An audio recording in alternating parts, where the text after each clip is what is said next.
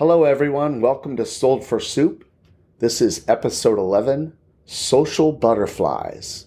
I'm Rich Whitman, and sitting next to me is my beautiful wife and co host, Jennifer Whitman. Hello. So, Jen, if you were asked what you needed to survive, what are the most common things that people would say? Some of the stuff we've already talked about, like air, clean water, food, shelter. Yeah, most people think about those things, but something that most people don't think about is social connection. And none of us would be here without social connection.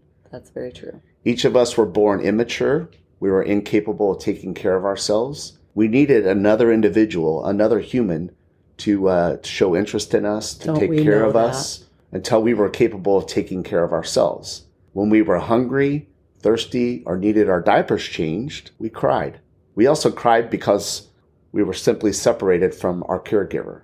So social separation causes pain in infants, but I think we could argue today that it also has profound implications on us as we mature and get older. Yeah, it's been demonstrated that skin to skin contact, even in just like the first hour after birth, has been shown to help regulate a newborn's temperature, heart rate, breathing. It decreases crying. There was a study, this reminds me of by Frederick II of Sicily. He liked to do all kinds of crazy uh, experiments, but one of the ones that he did was he was trying to do an experiment about language development.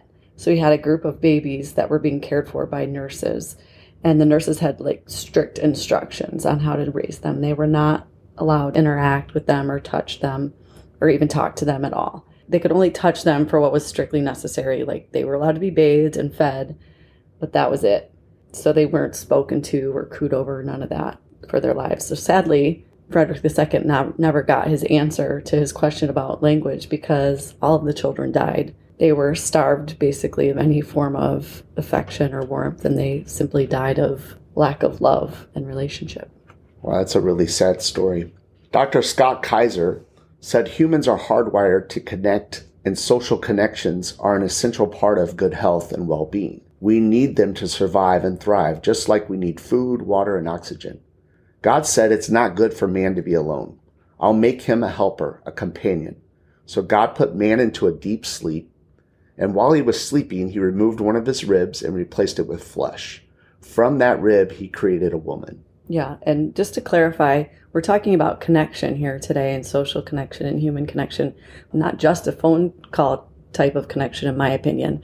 Human touch is really important, and the need for human touch is still one of our most basic and primal needs, even in this age of technology where we can instantly connect with people over Zoom.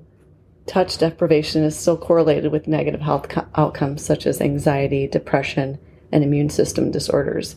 And this is relevant because, especially in this kind of post COVID society, you really have to know someone fairly well in order for there to be touch involved. You know, it's touch has been kind of frowned upon lately. Yeah, I'm definitely a person that is very touchy. It's important to me to have that kind of relationship, even with some of my, you know, my best buddies, big hugs and, and we're not just talking about fist bumps here. So mm-hmm. for me, anyway, personally is very important. So if you're not in a relationship and you're missing those connections, you're more than likely also missing out on human touch. We believe in a relational God. God's revealed inner working is an interpersonal relationship between Father, Son, and Spirit. And if you want to read more about that, you can find that information in John chapter 17. But this relational community existed in God at the beginning of all things. And it has its being because God wills to love God's self in Son and Spirit.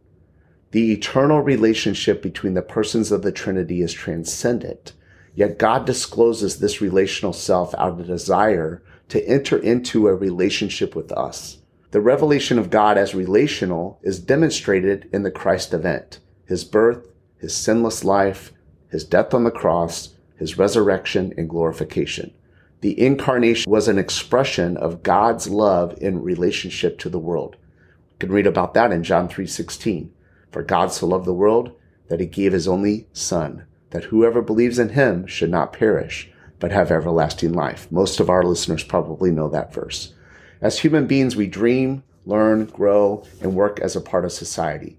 But the society that we're born into and the societies that we navigate throughout our lives, they'll shape us They'll shape our personalities. They'll shape our identities. Simply put, we need each other in order to survive. But how does social contact affect our health? That is a really important question. Have you ever considered what Jesus' social life looked like? Did Jesus fit into the social world of his time? How did he view the social institutions of his day? How did he respond to social boundaries that existed in his culture? In order to immerse ourselves into these questions, we must first understand exactly what social institutions, quote unquote, or social boundaries are. This simply means the way people organize themselves into groups. So, like, for example, who's a family member and who is not, who belongs to this group and who doesn't, who is in, who's out, with whom can we associate with, and with whom can we not associate with. These are our social questions. It seems that Jesus continually forced people to think about these sorts of questions by the way he lived and spoke and all that. Yeah, the social life of Jesus did not fit the norm, as most of us know. Consider what it must have looked like for Jesus to lead the kind of life that he did. Very nomadic. Um, here's a man that did not settle down in a place. He did not hold a job. Instead, he was always on the move, surrounded by nobodies who had also quit their jobs and we're just roaming around. We often fail to understand the social dimension of the message of Jesus about the kingdom of God. It was not simply to restore our broken relationship with God, but more often than not, Jesus' message involved the healing of broken relationships among people who had been separated from each other because of artificial lines of demarcation based on gender, race, religion, and, and many other things. It has been found that direct person to person contact triggers parts of our nervous system that release a cocktail of neurotransmitters, which is basically like a brain chemical that regulates our response to stress and anxiety. In other words, when we communicate with people face to face, it could actually help make us more resilient to stress in the long run. So being social reduces stress and anxiety and it helps to improve memory and recall. Social contact has been shown to protect the brain from neurodegenerative diseases like Alzheimer's and Parkinson's disease. Research has uncovered that a large number of poor health outcomes result when we are deprived of touch as well. Lack of social interaction affects not only our mental health, studies have shown that a low quantity or quality of social ties is linked to many medical conditions, such as cardiovascular disease, high blood pressure, cancer, and impaired immune function. Touch calms our nervous system and slows down our heartbeat. Human touch also lowers blood pressure as well as cortisol, which is our stress hormone. It triggers the release of oxytocin, which is a hormone known for promoting emotional bonding to others. Studies using a PET scan found that the brain quiets in response to stress when a person's hand is held. The effect is greatest when the hand being held is that of a loved one, but it still works even if it's just a stranger.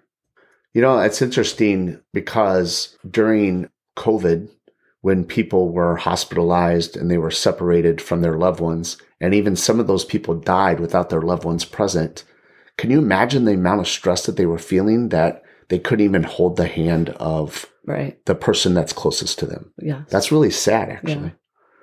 According to Dr. Kaiser, social isolation and loneliness have negative health impacts on par with obesity, physical inactivity, smoking 15 cigarettes a day, and are associated with about 50% increased risk of dementia. Simply taking a moment to connect with someone, even through a brief phone call, can reduce feelings of loneliness, anxiety, and depression and deliver brain protecting benefits. So, going back to touch, even the immune system seems to be significantly affected by touch. People who are deprived of human touch are more likely to suffer from immune system diseases which is ironic and unfortunate that during a pandemic when our immune systems are being, you know, the most stressed, we're, we were being deprived of human touch, which is vital for immune function. Yeah, and there was only so much we could do through, you know, FaceTime and through Right. While a phone call is great, human touch even better.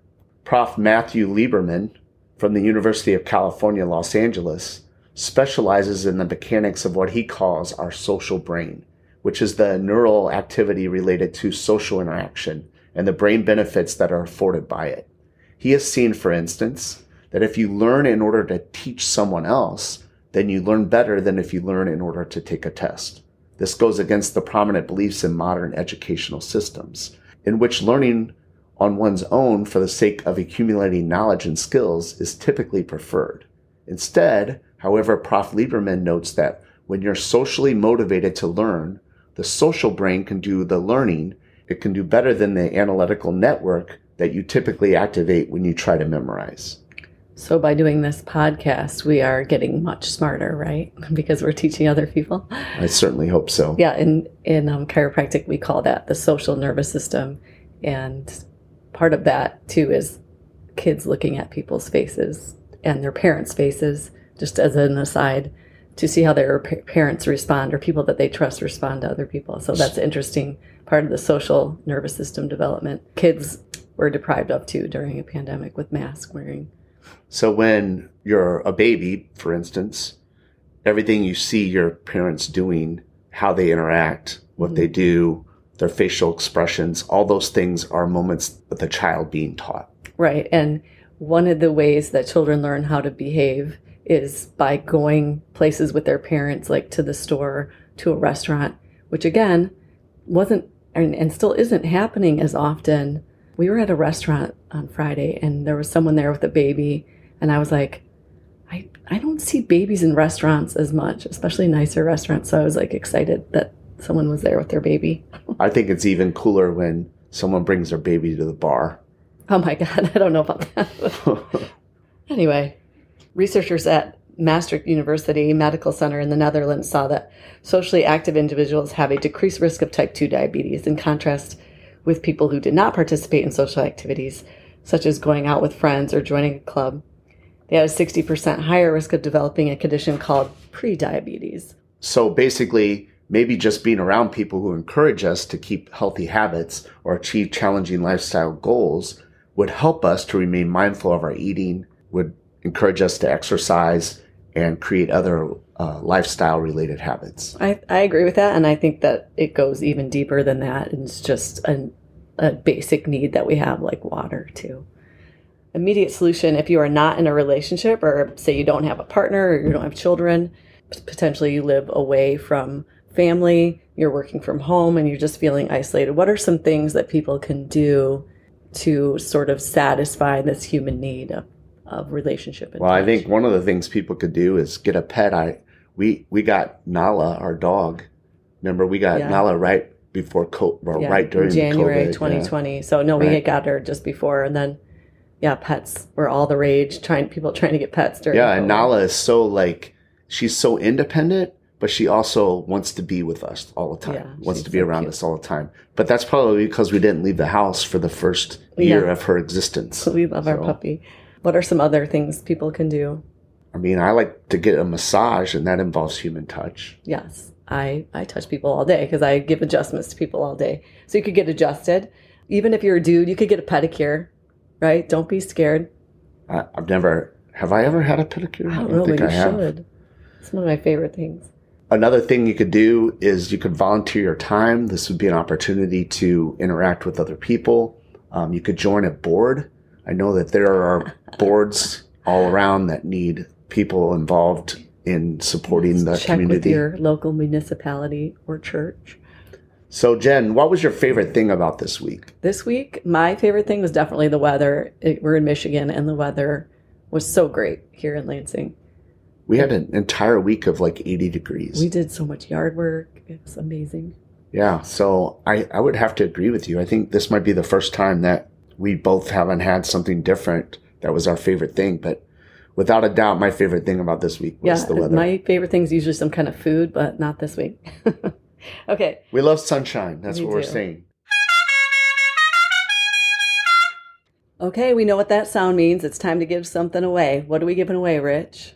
Blue Owl Coffee did a collaboration with Chad Jordan at Cravings Popcorn here in Lansing, Michigan. And uh, for years, Chad has been trying to develop a caramel coffee popcorn and has created a fantastic recipe with Blue Owl coffee espresso. Yum. And uh, this is an item that we will be selling in our stores uh, before too long.